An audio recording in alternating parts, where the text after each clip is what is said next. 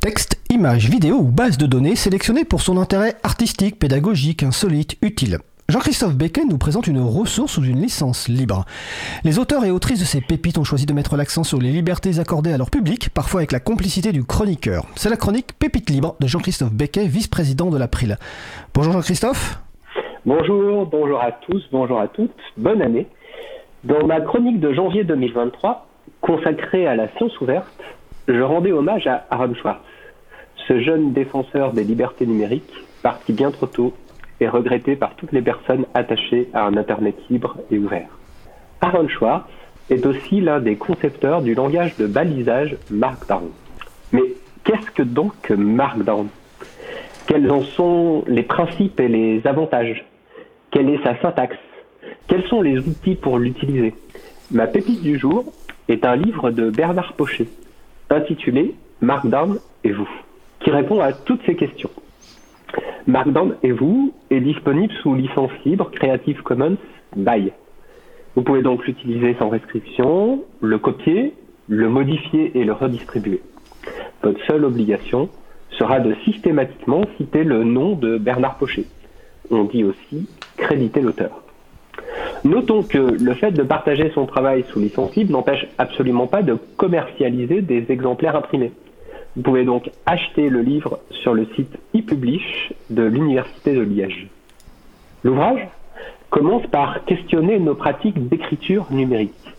Il met en évidence les difficultés liées à l'utilisation du traitement de texte et montre comment l'utilisation du langage Markdown et des outils associés peut nous venir en aide pour les résoudre.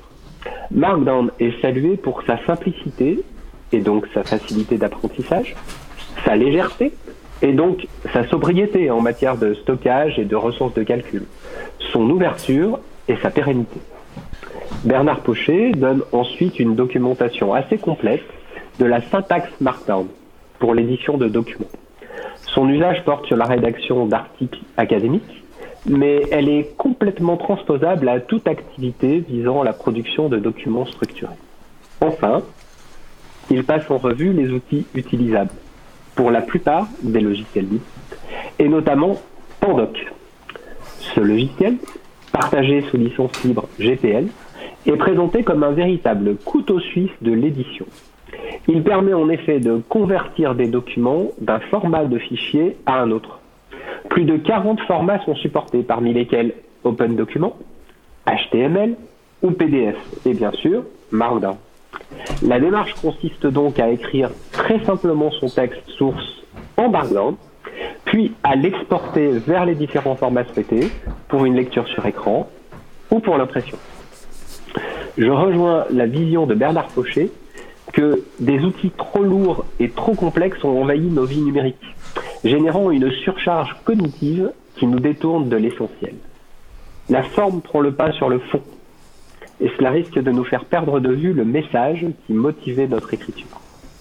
Je vous partage donc l'invitation d'essayer le duo Markdown et Pandoc lors de votre prochain travail de rédaction. Cela s'applique pour un article, un livre, une prise de notes, un courrier et même le support de présentation de votre prochaine conférence. Bah écoute, merci Jean-Christophe. Donc, euh, comme d'habitude, les références utiles concernant cette chronique sont sur le site de l'émission, libravou.org slash 196, vu que c'est la 196e émission. Alors, ce qui est marrant, c'est que tu disais en introduction qu'il y a un an, tu avais consacré une chronique à Aaron Swartz et la science ouverte. Il y a un an, euh, G, qui fera sa chronique en fin d'émission, avait préparé et animé une émission consacrée à Aaron Swartz avec euh, Flore Vasseur et Amael Guiton. Donc, pareil, vous retrouvez les références sur le site libravou.org slash 196 et dans laquelle, dans cette émission, vous pourrez d'ailleurs écouter une chanson hommage consacré à Aaron Swartz, chanté par G. Voilà, donc toutes les références sont sur le site de libravou.org. Écoute, bah écoute Jean-Christophe, merci pour avoir mis en, lumière euh, Markdown et de façon assez, enfin très claire euh, et très pédagogique. Que tu souhaites ajouter quelque chose? Non, rien à ajouter, si ce n'est que l'émission dont tu parles, euh, consacrée à Aaron Schwartz, euh, je l'ai écoutée en podcast et euh, elle est excellente. Donc j'encourage nos auditeurs et auditrices à fouiller dans les archives pour réécouter cette émission si ce n'est pas déjà fait, parce que ça vaut la peine. Bah, écoute, merci Jean-Christophe, et puis bon, prochaine chronique en février. Ça marche, rendez-vous le mois prochain. Allez, bonne émission. Bonne